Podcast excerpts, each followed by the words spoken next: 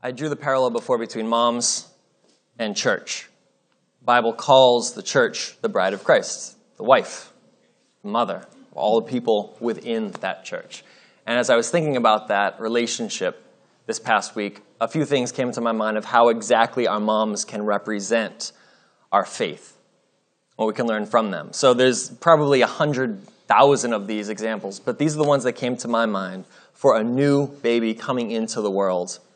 I thought, you know, with a mother, there's potential there for life. There's potential there for life. But until the baby is conceived, that, that life has not yet begun. I thought about that in terms of the church. What is the potential that we have within these walls and with the people that we know for new life to come. Every person that we know is a potential child of God, but not yet. Not until God steps in and brings life where there wasn't. There's potential. Every human is potential kingdom life, potential souls coming alive, but not yet. That's what Patrick preached last week, right? Not far from the kingdom. But even if you're not far, if you're close, not far is not in. Not far means like seeking or interested or curious, maybe ready. But that's the same as a mother before she gets pregnant. Ready, waiting, potential. I thought that really speaks to me. All the people around us are like potential new lives. Not just unborn children who are growing, but even before they're conceived, just potential life. Every single person. Every single egg in that mother, every single person in our lives is just the same. And with our investment in their lives, with God's intervention in their lives, that's the growth, the birth, and eventually the new life in God's kingdom. So I thought about that. I thought about choice when it comes to mothers. But think of it from the baby's perspective. The baby doesn't have a choice as to whether it's going to be born or not born. You know, it's the choice of the parents, it's not the choice of the child. That's exactly the same way it is for every person around us who doesn't believe in Christ, who doesn't believe in God. They don't have a choice to believe. Because we are sinful and a certain person who's dead in their sin can't choose to become alive any more than the unconceived baby can choose to come to life. Bible's pretty clear about this. We cannot decide we're going to be saved. It is not our choice. It is God stepping into our lives in some way. Some people, it's been through like a, sunset or experiencing creation, just God somehow made an impact. Their response is to receive and say, Yes. That's what faith is. Faith is saying yes to God, who's always there and who intervenes in everyone's life in some way. Some people, he's just overwhelming again and again. Some people get glimpses here and there, but everyone has to answer that question. But it's a response question. We do not choose God. He chose us before the creation of the world. It's our role to just say yes to Him. Same thing with a baby. Can't choose, but it accepts, it receives, and it grows. That's a beautiful parallel for us to think about. How about with the baby as it's growing, this, this nine months, 10 months, which for pregnant moms feels like 300 years. This time period, the baby's not born immediately when it's conceived. The baby has to grow to this place and this time where it's ready. And I've had conversations with people who have gotten to that moment where they said, I'm ready to take a step into faith. I'm ready to receive. And I can't remember a time where I've talked to someone who's in that spot when they couldn't look back through their whole life and be like, you know what? When I think about it, God was there through my aunt in that moment. And God was there when I was miraculously saved from that car crash. And God was there when that thing happened. And God, I had a sense of peace at that time when I went through this that wasn't from me. They can look and see the gestation of their soul where God has been involved every step of the way. They just couldn't see it yet, weren't ready to admit it, and weren't ready to accept it. But that's how it works spiritually. And for some people, it can be a short time. Like they hear, and in a moment, they say, Yes, I believe. So for them, it's just like, I receive. But then as they look back, you know, you know what? God wasn't surprised by my acceptance today. God was preparing me for this acceptance, teaching me things that I needed to know so when I got to this moment, it would make sense. Some of those things that we need to know are like, we're not all that we think we are, and that we can't do everything we think we can do, and that it's not just all going to work out if we try harder. Like, those are the lessons we learn, and then we get to a moment where we say, Oh, dear God, help me. we receive, accept, he steps in and we say, ah, I never could have realized how much I needed God unless I had been prepared by a bunch of my own failures up to this point. But now it makes sense.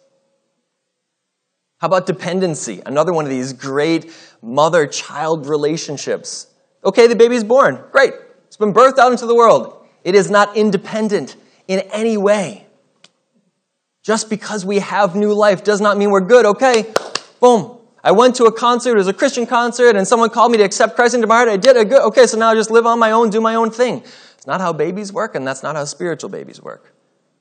The church, the mother, is supposed to be the nurturer, the family, the protector, the teacher, raising up the child so that it can know what's what. How do you walk as a Christian? How do you talk as a Christian? What do Christians look like? How do Christians help one another? What's it look like? Well, the baby looks at the mother and says, Oh, the new Christian looks at the church and says, oh. But sometimes the new Christian looks at the church and says, eh, right? Instead of this moment of inspiration, it's kind of like this, wah, wah, the church. But we're supposed to aspire to be like Christ. And so where we fail, we just say, you know what? Sometimes parents fail. Michelle, how many times do you and I say that to our kids every week? Don't answer that. Don't answer that. We say it all the time. Like, parents don't always get it right. But it's our responsibility to try to raise you up the best we can. And when we fail, we admit it, and we try to work through it. That would be a great church to be a part of when people fail, just saying, ah, we're striving to be Christ like, but our sinful nature just kind of got in the way this week. That's all right. God forgives, extends grace. Let's work through it and go further. So, dependency, we're dependent upon one. That's the church. The church stays dependent upon one another. And if you live to be 300, you're still probably only a toddler in spiritual terms. So it's not like we're trying to get all mature and grown up and then become independent from the church and from Christ. No. We might not be babies anymore, but we're still children of God.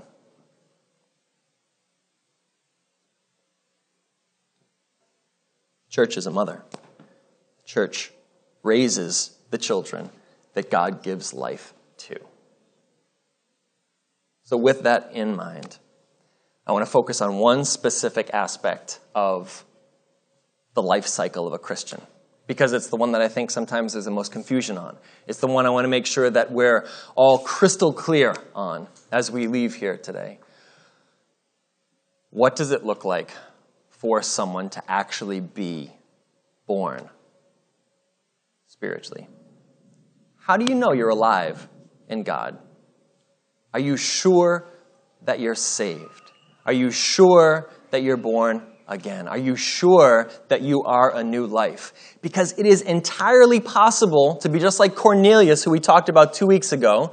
The Bible says he was a God fearing man. He gave alms to the poor. He prayed every day. And the Bible says when um, this vision comes to uh, him and to Peter to say they should meet and, and introduce him to Christ, the angel says to um, Cornelius, Your prayers and your incense have come up before the Lord like a memorial. It's like God is watching over this man, but he is not saved.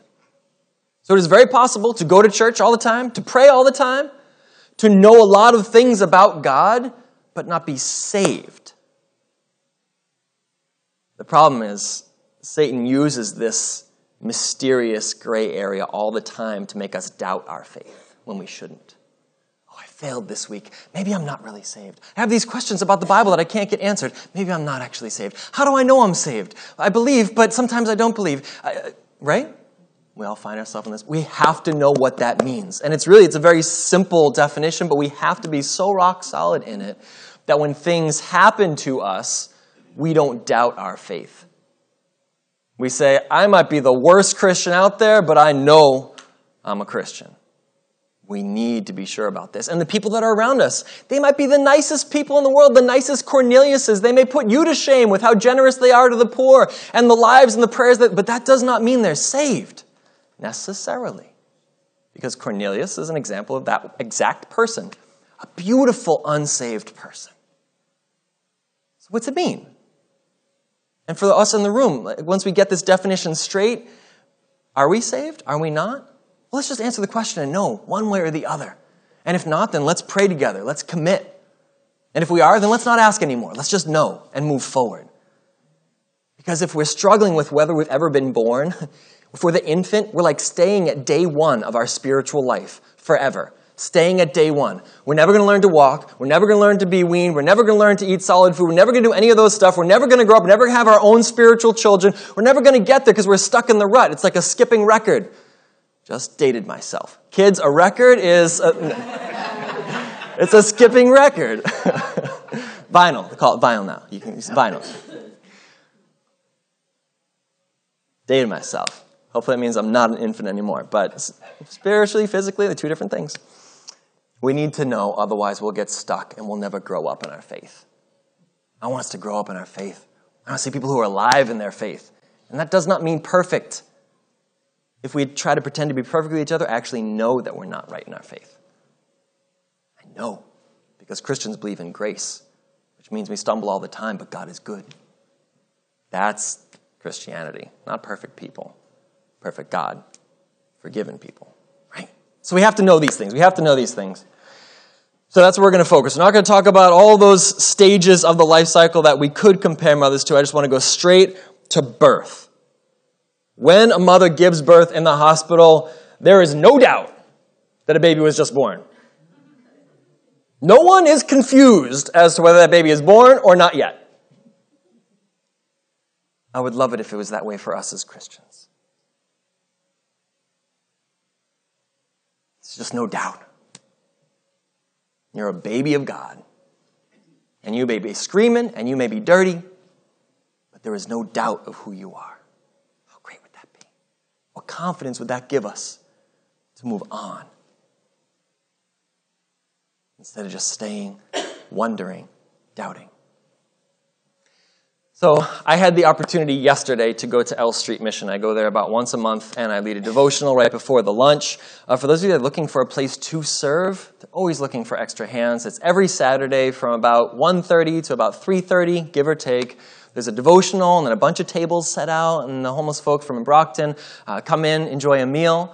And uh, afterwards, they hand out clothes. So if you want to donate clothes, we'll bring them over. If you want to go serve soup, go serve soup. It's every single week. But um, yesterday I felt like this question is one that I wanted to challenge the homeless community with as well. Like, are they saved? Do they know? And so these are the three thoughts that I gave to them, feeling like there's no difference between their community and our community. This week, this is what God's put on my heart. We all need to know this, and it doesn't matter where we are in life. I need to know this. And so this is how I summarize it for them, and this is how I'm going to summarize it for us. There are three statements, I think, that if you can make those three statements, you are saved unequivocally. First one is God, I'm sorry. There is no one who's saved on this earth who has ever been saved or who will ever be saved who has not stopped and gotten their knees and just said, God, I'm sorry. Because you cannot come to God full of sin and be like, save me. He's like, you're filthy. But if you don't admit that, you don't see that, there's no cleansing available. He's like, you need to admit this, you need to recognize this. So salvation starts with, I'm sorry. But it also includes this phrase God, I'll do whatever it takes. I'll do whatever it takes. I don't care, whatever it takes. That's a life of obedience. That's a life following God. That's a life of discipleship. That's not just the, yeah, okay, forgive me for my sins, and then I go and do whatever I want for the rest of my life. No. How do you know that baby's alive? There should be no doubt when a baby is born into Christ, there should be things that happen. And that baby's like, well, what does it look like? How do I eat? How do I walk? How do I run? How do I talk? You got to learn all these things. So you should see some growth and some hunger. And that baby just says, I'll do whatever it takes. I, have got to walk. The little ones who are trying to walk are like pulling themselves up all over the place, trying to get, they want it. Learning to talk. Eloise is trying to read and she's doing such a good job. And she's like, spell this for me, spell this for me. What does that say? She's eager for it. There's life there. I can see it. She's like, I'll do whatever it takes. I just want to move forward. I'm hungry for it. I'm alive. you cannot just say you're sorry and then do whatever you want. There's, I'm sorry, and then I'll do whatever it takes. Jesus defined this as picking up your cross and following me. If anybody doesn't pick up his cross and follow me, he can't be a follower of mine. But if we just stay here, these are the people that are trying to do the right thing, trying to follow Jesus, trying to do the right thing, trying to be a good person. What am I supposed to do? Oh, okay, I'm supposed to do this, I'm supposed to do this. And this, parents, is what our kids think we're like. Do this, don't do this, do this, don't do this, do this, don't do this, a bunch of rules. But we recognize we're trying to train them for something good. And when we say don't talk that way, it's not just because it's a house rule. It's because if you grow up talking that way, it's going to be bad for you the way you hurt other people is going to be a negative thing in the world. So we're trying to cut that off early so it doesn't grow to what it could. So the tell me what to do, I'll do whatever it takes is for something good down the road. That's the way Jesus is for us. Prune some of these things, change some of these things, drop some of these things, let go of some of these things. All right, Jesus, I'll do whatever it takes. But not just so we can be good little Christian soldiers, little robots for Jesus who do the right thing all the time, and then when we fail, we try to like cover it up and mask it up so that no one knows we failed. No grow us into something good. And so we have to believe that. That's the hope of our faith. So the third statement is God, it's going to be okay.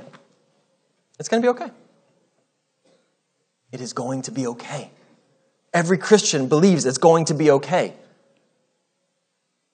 In their marriage, in their faith, in their ministry, in eternity, it's going to be okay. Just having faith because God's in control and it's not about me and it's not up to my best efforts to make sure I do it perfectly. Rules, fixes, laws. No, this is a grace thing that we're talking about. And so, because God's in charge of this process, I just have to say, whatever it takes, I'll do my part, and you will work all things together for the good, for those that love you and those that are called according to your purpose. If you don't have hope, then you're religious. You're not saved. You're not free. You're not filled with the joy of the Holy Spirit, which is what comes from just knowing it's going to be okay. These were the early Christians who got thrown into the gladiators pit and killed and went in singing hymns and died because it's going to be okay. If we get put into a pit with a wild animal, we don't think it's going to be okay because we're trying to preserve our life. But this life is the thing that passes away. It's not what we're living for. We're living for something better. So it actually is going to be okay, even if you're about to die. It's going to be okay. And what can't God do? So it's going to be okay. This is not eternal optimism. This is faith. Because God works all things together, even bad things, terrible atrocities, works them together. Somehow He picks up the pieces and does the work of redemption. That's His job, it's His passion, it's what He wants to do. So I shared those three statements with scriptures like 1 John 1 8. Um, if anyone claims to be without sin, he deceives himself and calls God a liar. So, for all of us here who think we're okay, okay, you can think that, but you're calling God a liar because he says you're not okay. He says, I'm not okay. So, if he says I'm not okay, then I'm not okay. I'm sorry. But I'm sorry, and I don't want to just keep doing it. If we say we're sorry and then just keep repeating the same offenses, okay, you're sorry, but nothing's changing. I'm sorry, but nothing's, that's not salvation. I'm sorry, and then I sin the same way. I'm sorry, and then I sin this for the rest of my life, just this is who I am. No, no, God makes you new. So you got to get there. But you start with the you're sorry, and then you just say, I'll do whatever it takes, and it's going to be okay. The reason that this works, these statements work in marriages as well, and with children, and with friends is because we're talking about a relationship, a relationship with God. So, the beautiful thing about these three statements is you can use them with every relationship, they will work. So, when you're at odds with your sister, with your brother, with your spouse, you're separated, and it isn't going to get better until someone steps across that gap. It's going to start with someone saying, I'm sorry. But not just repeating the cycle of I'm sorry, then I said, I'm, I'm sorry. I'm going to do whatever it takes. Tell me. Tell me. Tell me what it's going to take. I'll do whatever it takes. Because it's going to be okay. So this works with people. This is like a truth of the universe. It's how God's built it, it's how it works. And when you read scriptures like Romans 15 13 that says, May the God of hope fill you with all joy and all peace in believing, so that by the power of the Holy Spirit you may abound in hope, we identify with that and we say, I have hope that my friend who I'm praying for, the list of people that we love so much, It's going to be okay. I have hope because God's in control and I'm not. So, this is what salvation looks like. If every one of us here has had a moment where we knelt down with God and said, I'm sorry, and we just said, Tell me what to do, I'll do whatever it takes, and it's going to be okay, you are saved. The way Romans puts this is whoever believes in his heart and confesses with his mouth will be that Jesus Christ is Lord will be saved. There's the inward and then there's the outward. There's the action, then there's the follow through. That's what salvation is. It's believing.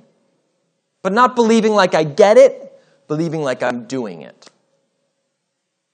Who was I talking with? Oh, yeah, that's right. I was talking with someone earlier this week, and he said he heard a great analogy for this what faith is believing, really saving faith. We've all seen pictures of parachutes. We've seen videos and whatever of people jumping out of planes wearing parachutes and saw them land. We know this can work. But if we stop right there, that's where Christianity stops for a lot of people. I believe that that works. Real faith, the way the Bible talks about it, is putting it on and stepping out of the plane. When you trust it enough to live it, then you know that you believe it. If we believe it like an objective thing, I think there's probably some of us in this room right here that believe Christianity is like a true sort of thing, but we haven't put it on and stepped out to wear it, to own it. So if not, then you haven't said, God, I'm sorry, I'll do whatever it takes and it's going to be okay. So we're not saved. You might be near to the kingdom of God. You might know about things like hope and peace, but we need to have them. We need to receive them and it will change everything. When the baby's born, you know it. You know it. Would you read a couple of scriptures with me? Stories in the book of Acts about this specific situation. We'll start with Acts 1. So we're in the New Testament. There are Bibles under your seats if you want to pull some out, or feel free to just listen along.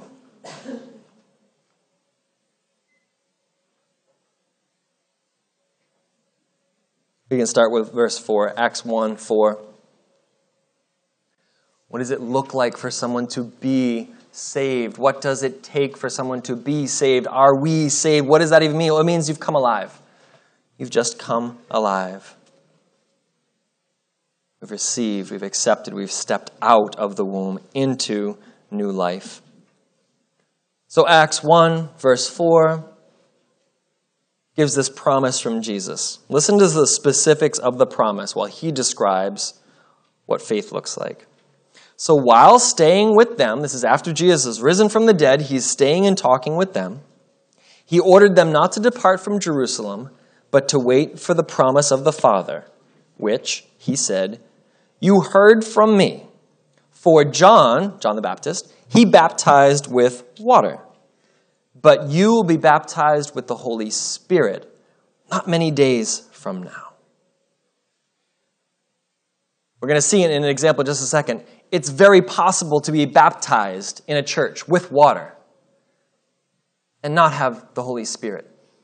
To have it be some kind of religious ceremony that we did and have it just be about the water.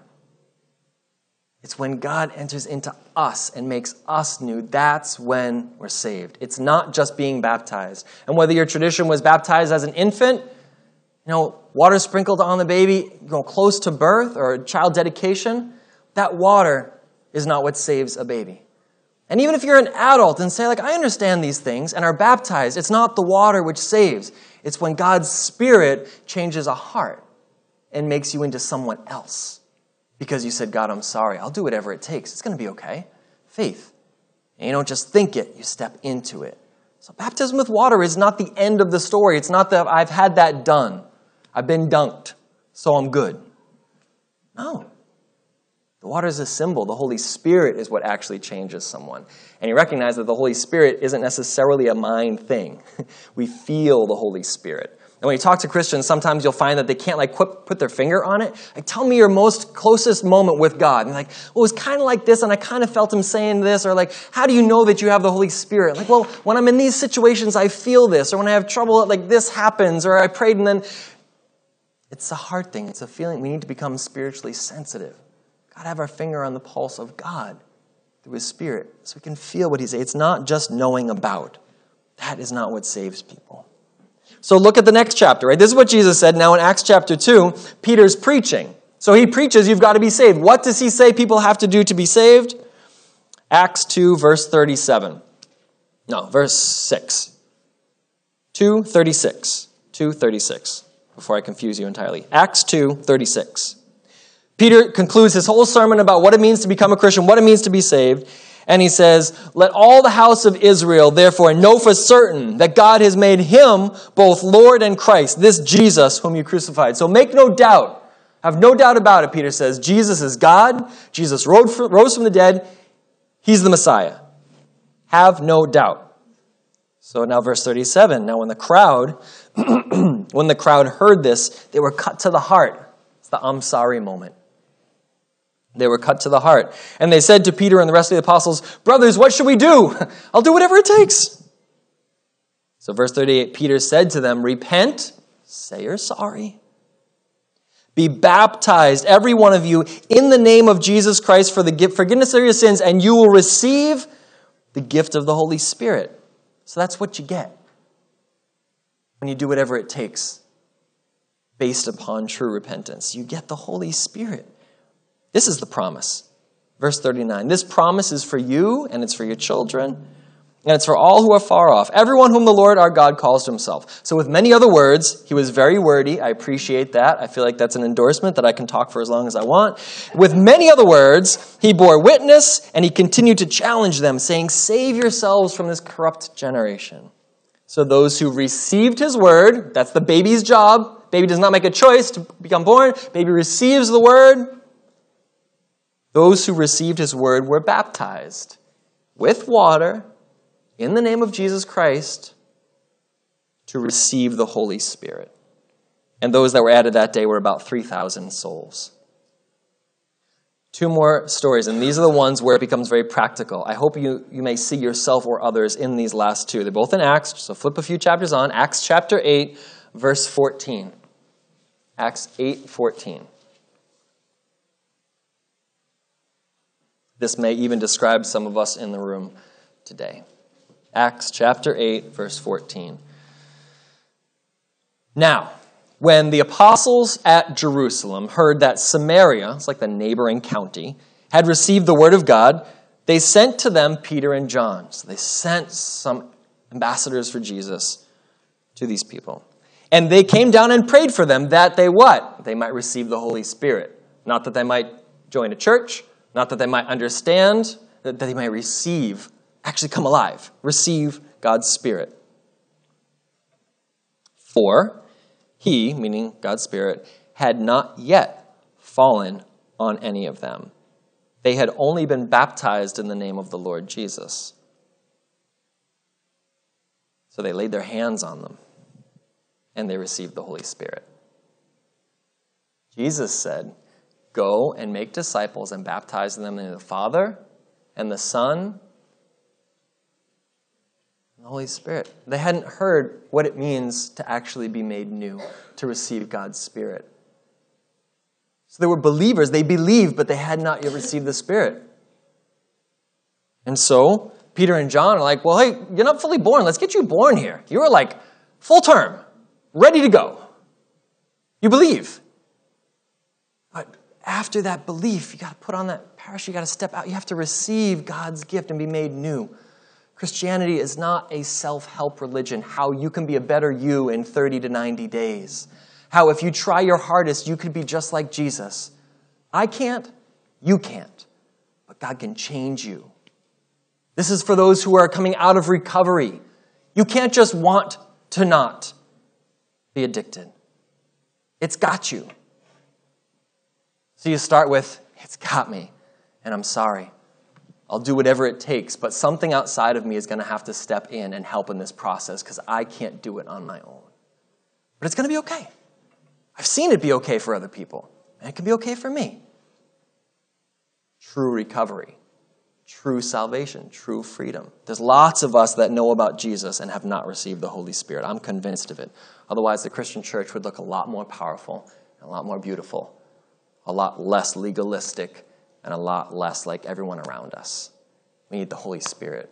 We need to be really fully conceived, full term, delivered, and living, and let there be no doubt about whether or not that baby's been born. Last story, last scripture, Acts chapter 19.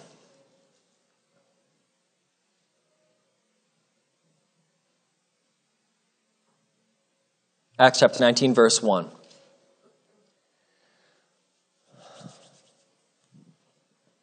Acts 19, 1. And it happened that while Apollos was in Corinth, Paul passed through the inland country and he came to Ephesus, and there he found some disciples. All right, well, those disciples, those people following Jesus. His question wasn't, What have you learned about Jesus? His question wasn't, How much can you recite from the Bible? His question wasn't, How perfect are you acting day by day? How much are you getting right? How good are you? Question wasn't, How often do you attend church? His question, right to the heart of the issue, was, Have you been born? You alive? He asks it like this Did you receive the Holy Spirit when you believed? Did your intellectual believing of something result in some kind of new thing going on in you? They said, Nope. We didn't even hear there was a Holy Spirit. What the heck is he? He said, Then uh, rewind. What were you baptized into? And they said, Into John's baptism. He's like, Oh, oh okay. They've only ever heard about John. I get it. So that's old covenant. That's that God loves you, but you need to repent to be forgiven of your sins. You sin, you're forgiven. You sin, you're forgiven. You sin, you forget law and that sort of thing. Justice. He's like, ah. Paul says, John baptized with the baptism of repentance, step one only, telling the people to believe in the one who was to come after him, which is Jesus. Now, on hearing this, because they were ready, they were sorry, but they were just sorry and nothing more. On hearing this, they were baptized into the name of the Lord Jesus, and when Paul had laid his hands on them, the Holy Spirit came on them and they began speaking in tongues and prophesied. These miraculous fruit of the Spirit, gifts of the Spirit, start happening because the Holy Spirit showed up, because they received. There were about 12 men in all. If I were to ask each one of us that question today, how would you answer it? Did you receive the Holy Spirit when you believed? Isn't it interesting to separate belief from the Holy Spirit? But I think that's the perfect question for Christianity today to ask because I think we have a lot of belief and we have very little Holy Spirit. A lot of knowledge and learning, but very little life change. Mothers, do you want to keep the baby past nine months, past 10 months, past 11 months, past 12 months? No, you're like aching to get that child out. That's exactly how God feels about so many of his people. He's aching for them to just be born again so that they can experience what that's like. And it's going to be traumatic. But it's going to be beautiful, and it's going to grow, and it's going to be a miracle and a mystery, but it's going to be undeniable. I think God's begging for his almost born, believing, not far from the kingdom, children, to just take that step and say, God, I'm sorry, I'll do whatever it takes. It's going to be okay, you and me, because you've got this, and you've got me. That's what salvation is. So if I asked you that, what would you say? Did you receive the Holy Spirit when you believed? Did you receive the Holy Spirit when you believed? Did you receive the Holy Spirit when you believed? Because if not, you may be part of this way coming closer to God, but you may not be saved. And that's no indictment on you because we all have to take that same process. But if you're not there, can I urge you, please don't stop short?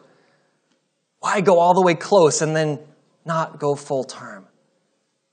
Not every baby that's conceived goes full term, and not every Christian that believes goes full term to new life. Jesus talked about this with the sower and the soil. There are some that crop up quick and then die away. There are some that don't at all. Some that grow but then are, are crowded and choked out. Like, let's follow through. I'll do whatever it takes, God. It's going to be okay with you. Don't stop short. Don't stop short. I asked someone this question earlier this week because I was trying to think, like, how do I ask this? And what are some of the thoughts that we'll respond to? And I asked this dear sister in Christ, um, Did you receive the Holy Spirit when you believed? How would you answer that question? she's like, Oh, I know I definitely did. I was like, How did you know? She's like, for some explained reason, I cried for like two weeks straight. It's like, ah, see, there's that feeling sort of thing. Something happened to this person who grew up knowing about God, and at that moment, something changed. Something was born. Something came alive. And for her, it came alive with probably lots of the I'm sorry, or maybe lots of it's going to be okay. She didn't describe what kind of tears they were, but something happened to her. That can never be taken away from her, no matter how hard life gets. She will never doubt that experience with the Holy Spirit. And there are many times where I and we are like, God, where are you? We need you. He's not like an on demand sort of God where we command him and he shows up. But if we can look back to these moments, like, I can't deny and I will never deny, and there's no taking away from me what happened there, then don't doubt your salvation ever again. Ever again. Don't doubt it. There's no reason to doubt it because it's a very simple formula. Do you believe that Jesus forgives your sins? Yeah, I've got sins and I need it. I'll do whatever it takes. Tell me it's going to be okay. I feel that spirit. Yep. You're saved. You're a Christian. Now it's a process of, as a baby, as an infant, as a toddler, staying in the kind of like folds of the family long enough to get your feet under you. How do, how do we walk? How do we talk? That's what the church is for. That's what we should be for, for one another. Help the babies grow up. Don't just give birth and leave them outside. People we're praying for. Don't lead them to Christ to the I'm sorry moment and then be like, good luck. Like, no, you got to be a spiritual mom now. Got to help them grow up. To help them survive when they're still dependent. This is what salvation is. It's got to go full term. So, what I'd like to do is have us just take a moment for prayer here. I'll have Hope come forward. We're going to close in a final song. But after that song, I'm going to sit up here, and I would like to invite anyone to come up and pray with me if you feel like you're somewhere in that process, but not here yet. Why not today? Why not just say, you know what? I, just, I do want to commit.